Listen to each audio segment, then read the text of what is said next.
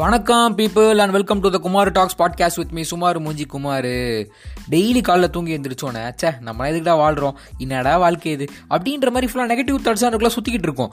ஆனால் அன்றைக்கு ஒரு நாள் தூங்கி எழுந்திரிக்கும் போது என்னை சுற்றி ஒரு ஒளியோட சுற்றிக்கிட்டு இருக்க மாதிரி எனக்குள்ள திடீர்னு ஒரு ஃபீலிங் எனக்குள்ள அப்படி ஒரு பாசிட்டிவிட்டி நான் உணர்ந்ததே இல்லை.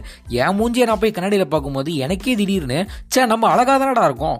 நம்ம பாடிக்கு என்னடா குறைச்சல்? இவ்வளோ ஃபிட்டாக இருக்கேடா அப்படின்ற மாதிரி ஃபுல் கான்ஃபிடென்ஸு இப்படி ஒரு கான்ஃபிடென்ஸ் சத்தியமாக நம்மளுக்கு அடுத்த பத்து வருஷத்துக்கு வராது.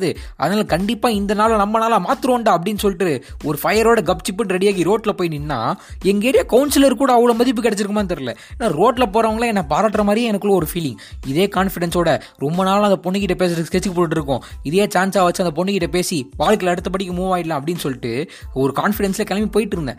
அப்படியே போகிற வழியில் நம்ம ஃப்ரெண்டை பார்த்துட்டு போவோம்னு சொல்லிட்டு அவனை கூப்பிட்டா மச்சான் வயிற்று கீழே தொப்பை கொஞ்சம் எக்ஸ்ட்ரா தொங்குது பாரு பெருத்த கொள்கட்டை அப்படின்னு சொல்லிட்டு ஒரு வார்த்தையை சொன்னான். அவன் பாடி ஷேமிங் பண்ணுறதை கேட்டு உடனே டிப்ரெஷனுக்கு போய் சே இதுக்கு மேலே நம்ம இப்போ வாழ்க்கையை வாழ்றது? நம்ம இப்போ நாலு பேரும் முன்னாடி நின்று காட்டுறது? நம்ம இப்போ நாலு பேரை கல்யாணம் பண்ணுறது சே சே வெயிட் வெயிட் வெயிட் நாலு பேரை கல்யாணம் பண்ணுறதா வாய்க்கு வந்தெல்லாம் உழையிட்டு இருக்காங்க. சரி ஓகே விட்டுருங்க. இப்போ நாலு பேர் நம்ம மதிப்பாங்க அப்படின்னு சொல்லிட்டு டிப்ரெஷனுக்கு போய் சூசைடல் தாட்ஸ்லாம் வந்து வீட்டுக்கு போய் அழுதுகிட்டு இருந்தேன் அப்படின்னு சொல்ல போகிறதான் கிடையாது. ஏன்னா அவன் நம்ம இன்சல்ட் பண்ணிட்டால அடுத்த இருபது செகண்டில் உன்னை இதோட பெருசாக இன்சல்ட் பண்ணுறதான்னு சொல்லிட்டு எப்படியாச்சும் ஒரு நல்ல கலாய் எப்படா போட்டுருன்னு சொல்லிட்டு யோசிச்சுக்கிட்டு இருந்தேன். இந்த மாதிரி இந்த கலாய்க்கிற கல்ச்சர் இருக்குது தெரியுமா? அதை பற்றி திடீர்னு யோசிச்சு பார்க்கும்போது இந்த கலாய் கல்ச்சருக்குள்ளே இவ்வளோ மேட்டர் இருக்கா? அப்படின்னு பல கண்டென்ட் எனக்கு அப்படியே அருவியாக கொட்டுச்சு என் மைண்டுக்குள்ளே இதெல்லாம் எப்படியோ ஒரு பாட்காஸ்ட் எபிசோடாக போட்டு தள்ளுவோம் ஆல்ரெடி எபிசோட் போட்டு ரொம்ப நாள் ஆச்சு. அப்படின்ற காரணத்துக்காக எடுக்கப்பட்ட எபிசோடு தான் அது.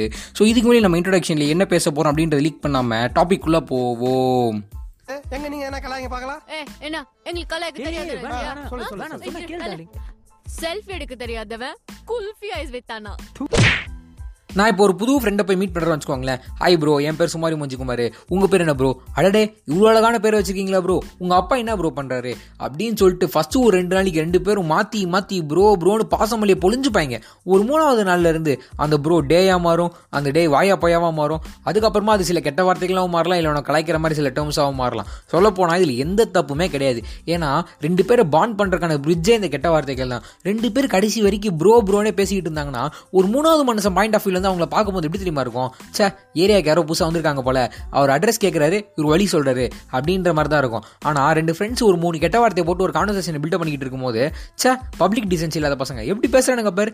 ஆனால் பரவாயில்ல. ரெண்டு ஃப்ரெண்ட்ஸ் ஜாலியாக பேசிட்டு போகிறானுங்க பேசிட்டு போட்டோம் அப்படின்னு சொல்லிட்டு விட்டு போயிடுவானுங்க. ஓகே ப்ரோ நீங்கள் சொன்ன அட்வைஸை கேட்டு எல்லாருக்கிட்டையும் கெட்ட வார்த்தையில் பேசி எல்லாரும் கூட ஃப்ரெண்ட் ஆகிறோம் ப்ரோ அப்படின்னு சொல்லிட்டு அவனுக்கு கிளம்பிட்டாதீங்களா டேய். ஏன்னா ரெண்டு ஃப்ரெண்ட்ஸ் கெட்ட வார்த்தையில் பேசும்போது தான் அவனுங்களை மன்னிச்சு விட்டு போவானுங்க. நீங்கள் திடீர்னு ரோட்டில் போகிற எவனே ஒருத்தனை பிடிச்சி டே மாதிரி வாடா அப்படின்னு சொல்லிட்டு கூப்பிட்டீங்கன்னா பாத்தியாடா அமைதியாக ரோட்டில் போயிட்டு இருக்க பையனா எப்படி வம்புழுக்கிறான் பாரு பொறிக்கு பையன் அப்படின்னு சொல்லிட்டு நாலு ரோட்டில் போகிறவங்க சேர்ந்து உங்களை அடிக்க ஆரம்பிச்சிருவாங்க. இந்த கெட்ட வார்த்தையை பற்றி பேசிக்கிட்டு இருக்கும்போது எனக்கு திடீர்னு ஒன்று ஞாபகம் வருது. இந்த வாட்ஸ்அப்லையும் யூடியூப்லையும் அடிக்கடி நான் ஒரு கண்டென்ட்டை பார்ப்பேன். என்னன்னா இந்த கெட்ட வார்த்தைகள் எல்லாமே பெண்களோட உறுப்புகளை குறிக்கிறது. இதெல்லாம் பேட்ரியாரிக்கல் சொசைட்டியோட வெளிப்பாடு.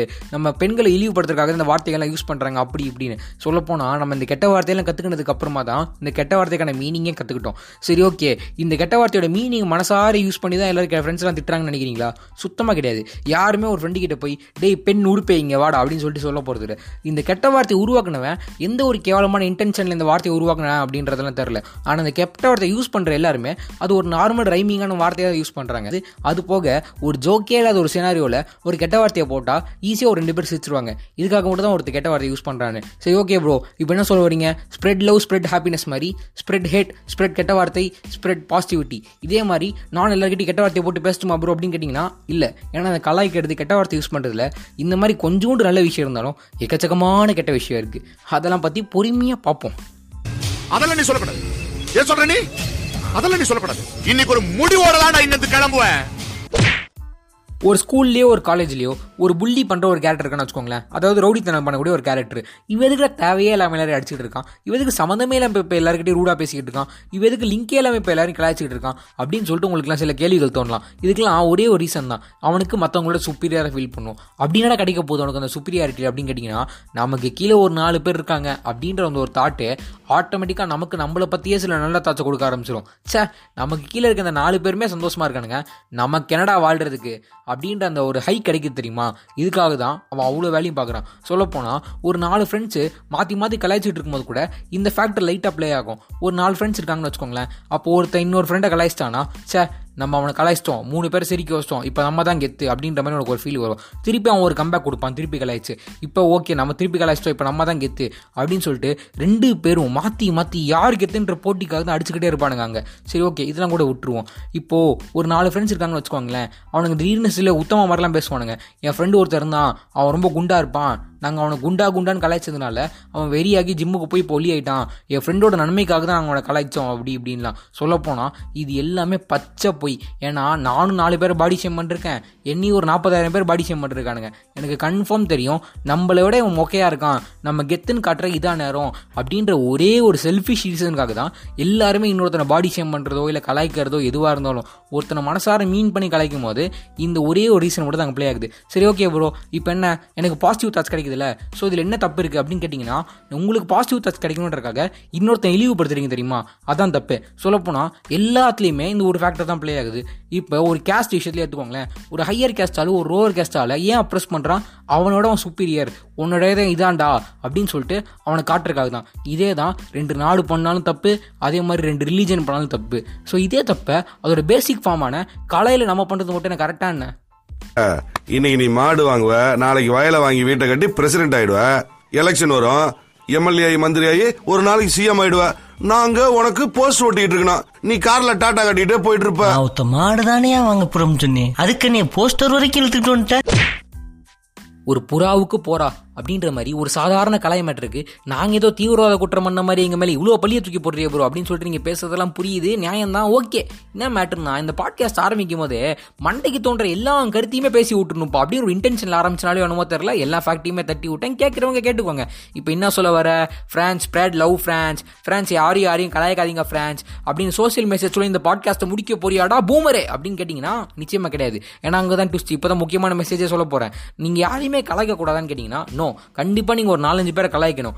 ஏன்னா ஆதி காலத்துலேருந்தே இந்த ஹியூமர் அதாவது ஜோக்ஸ் இருக்குது தெரியுமா? இதை தான் நம்ம மக்கள் வந்து கருத்துக்களை பதிவு பண்ணுறக்கோ இல்லை மெசேஜை ஷேர் பண்ணுறக்கோ ஒரு முக்கியமான டூலாக யூஸ் பண்ணிக்கிட்டு இருக்காங்க.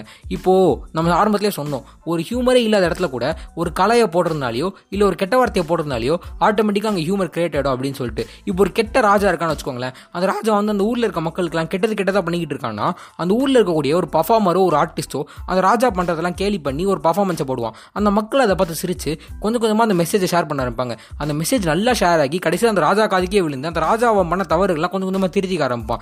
இதே தான் நம்ம மக்கள் இப்படி பண்ணிக்கிட்டு இருக்காங்க.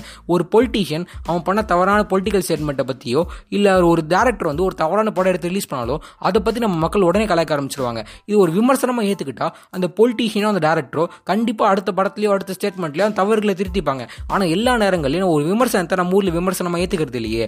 இல்லைனா சம்மந்தமே இல்லாமல் ஒரு ஸ்டாண்டப் காமெடியன் அவன் பண்ண ஜோக்குக்காக எதுக்காக ஜெயிலுக்கு போக போகிறான் இல்லை ஒரு மீம் கிரியேட்டர் அவன் போட்ட மீமுக்காக எதுக்காக மொத்த ஃபாலோவர்ஸையும் இழந்துட்டு உட்கார போகிறான் சரி ஓகே இப்போ என்ன ப்ரோ சொல்கிறீங்க இது வந்து ஒரு கலை.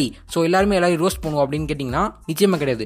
ஒரு நாலு பேர் சேர்ந்து ஒரு தவறான கருத்தை எதிர்த்து ரோஸ்ட் பண்ணால் அது வந்து அந்த ஆர்ட் ஆஃப் ட்ரோலிங் அப்படின்னு சொல்லலாம். ஆனால் அதே நேரத்தில் ஒரு நாலு பேர் சேர்ந்துக்கிட்டு ஒரு அப்பாவி பையனை பிடிச்சி அவனோட ஃபிசிக்கல் அப்பியரன்சஸ்க்காக அவனை கலாய்க்கிறது அப்படின்றது புல்லிங் அதாவது ரவுடித்தனம் பண்ணுறது அதனால இது ரெண்டுத்துக்கான வித்தியாசத்தை மட்டும் நம்ம உணர்ந்தாலே போதும். ஆட்டோமேட்டிக்காக மற்றதெல்லாம் வேணும். நல்ல வேலைக்கு இருட்டா தன்னோட வாழ்க்கையில? டார்ச் அடிச்சீங்க. தேங்க்ஸ் குரு. ஆக்சுவலா நான் உங்களோட டச் வச்சுக்கணும்னு ஆசைப்படுறேன். எனக்கு உங்களோட mobile number email address landline number தான் கூட கொடுங்க. சாதாரணமாக ரெண்டு பசங்க கலாய்க்கிறதுல ஆரம்பிச்சு கடைசியில் கேஸ்ட் ரிலீஜியனு பாலிடிக்ஸ் அப்படின்னு சொல்லிட்டு ஏதேதோ எக்ஸ்ட்ரீம்க்குலாம் போயிட்டு இருந்துச்சு. சொல்லப்போனால் எனக்கே ஒரு மாதிரி உறுத்திக்கிட்டே இருக்குது இந்த எபிசோடில் நம்ம ஓவராக இன்ஃபர்மேஷனை ப்ரீச் பண்ணிட்டோமோ? ஜென்ரலாக நம்ம எபிசோட்லாம் எப்படி போகும்? நான் ஏதாச்சும் ஒரு சம்மந்தமே இல்லாத டாப்பிக்கை பற்றி புலம்பிக்கிட்டு இருப்பேன். இல்லைனா ஏதாச்சும் ஒரு குட்டி டாபிக் எடுத்துக்கிட்டு அதில் ரிலேட்டபிள் கண்டென்ட் ஆட் பண்ணுறேன்ற பேரில் நான் ஏதாச்சும் பேசுவேன் நீங்கள் கேட்டுக்கிட்டு இருப்பீங்க. இப்படி தானே போகும். அதை விட்டு போட்டு ட்ரோலிங்கை பற்றி ஒரு எபிசோட் பண்ணுறேன்னு சொல்லிட்டு பாலிடிக்ஸ் பேசி தலையை சுற்றி மூக்க சுற்றி எப்பாப்பா இந்த எபிசோட எப்படி போய் முடிய போதும் சரி ஓகே இப்போ பேக் டு த ரூட்ஸ் இப்போ கொஞ்சம் சிம்பிளாக வருவோம். இப்போ கலாய்க்கிறது நல்லதா கெட்டதா? ஒரு ஸ்டாண்ட் எடுங்க ப்ரோ அப்படின்னு சொல்லிட்டு நீங்களா கேட்டிங்கன்னா என்னால் கண்டிப்பாக ஸ்டாண்ட் எடுக்க முடியாது. ஏன்னா அது ஒரு மெல்லிசான கோடு. அந்த கோட்டு மேலே நம்ம நிற்க வரைக்கும் இது ஒரு அருமையான விஷயம். இப்போது ஜென்ரலாக சிம்பிளாக வருவோமே. இப்போ ரெண்டு பசங்க மாற்றி மாற்றி கலாய்ச்சிட்டு இருக்காங்கன்னா கண்டிப்பாக அதில் ஒரு பையன் ஹர்ட் ஆகும் நீங்கள் அதே நேரத்தில் நான் ஹர்ட்டும் ஆகக்கூடாது. ஆனால் கலாய்க்கிறதுனால தான் எனக்கும் என் ஃப்ரெண்டுக்கும் பாண்ட் ஆகுது. ஸோ அதையும் நான் விட்டு கொடுத்துடக்கூடாதுன்னு நினச்சிங்கன்னா அதுக்கு ஒரே ஒரு சிம்பிளான வழி தான் இருக்குது இது ஒரு பர்சனல் அட்வைஸாக எடுத்துக்கோங்களேன். நான் ஃபாலோ பண்ணுற வழி தான் என்னென்னா உங்கள் உங்களை நீங்களே கலாய்ச்சிக்கோங்க. அவங்க உன்னை பார்த்து டே நீ குண்டா இருக்கடா அசிங்கமாக இருக்கடா அப்படின்னு சொன்னால் எனக்கு தெரியும் போடா அப்படின்ற ஒரு மென்டாலிட்டிக்கு மட்டும் நீங்கள் வந்துட்டீங்கனாலே உங்களை எவனாலையுமே ஹர்ட் பண்ண முடியாது. நான் பார்க்கறக்கு ஒரு சினிமா ஸ்டார் மாதிரி இருக்கேன்டா அப்படின்ற மென்டாலிட்டியில் நீங்கள் இருக்கும்போது தான் உங்களை ஈஸியாக ஒரு நாலு பேர் ஹர்ட் பண்ண முடியும். ஸோ உங்களுக்கு நீங்கள் தான் பெஸ்ட் கிரிட்டிக் அப்படின்றத புரிஞ்சுக்கிட்டு உங்களை நீங்களே கலாய்ச்சு அந்த கலாயை க்ளோரிஃபை பண்ணிக்கோங்க. அவ்வளோதான் ஆட்டோமேட்டிக்காக உங்களை எவனுமே ஹர்ட் பண்ண முடியாது. சரி ஓகே இந்த பாட்காஸ்ட்டை முடிக்கிறதுக்கு முன்னாடி சிம்பிளாக ஒரு விஷயம் சொல்லிக்கணும்னு நினைக்கிறேன். இந்த கலாய்க்கிறது இல்லாமல் நம்மளுக்கு என்டர்டைன்மெண்ட்டே இல்லை. விஜய் ஃபேன்ஸ் அஜித் ஃபேன்ஸ் மாற்றி மாற்றி கலாய்ச்சிக்கிறத பார்க்குறதும் இல்லை ரெண்டு அரசியல்வாதிங்க கலாய்ச்சிக்கிறத பார்க்குறதும் அதான் நம்மளுக்கு என்டர்டைன்மெண்ட்டு அதே நேரத்தில் ஒரு சாமானிய மனிதன் அவனுக்கு மேலே இருக்க மனுஷங்களை கலாய்க்கிறதுன்னு ஒரு ஃப்ரீடம் ஆஃப் ஸ்பீச் சரி ஓகே ஓகே போதும் போதும். எனக்கு தெரிஞ்சு இதுக்கு மேலே இன்ஃபர்மேஷன் நான் ப்ரீச் பண்ண ஆரம்பிச்சிட்டேன்னா இன்னும் ரெண்டு எபிசோட் பேசிக்கிட்டே இருப்பேன் சம்மந்தமே இல்லாமல் ஸோ இதோட இந்த பாட்காஸ்ட் எபிசோட் முடிச்சுட்டு இருப்போம். ஒருவேளை நான் அட்வைஸ் பண்ணுறது ப்ரீச் பண்ணுறதுலாம் கேட்டு கடைசி வரைக்கும் நீங்கள் ஹெட்செட்டை போட்டு உட்காந்துட்டு இருந்தீங்கன்னா லவ் யூ ஆல் பை அடுத்த எபிசோடில் எடுத்தால் பார்க்கலாம்.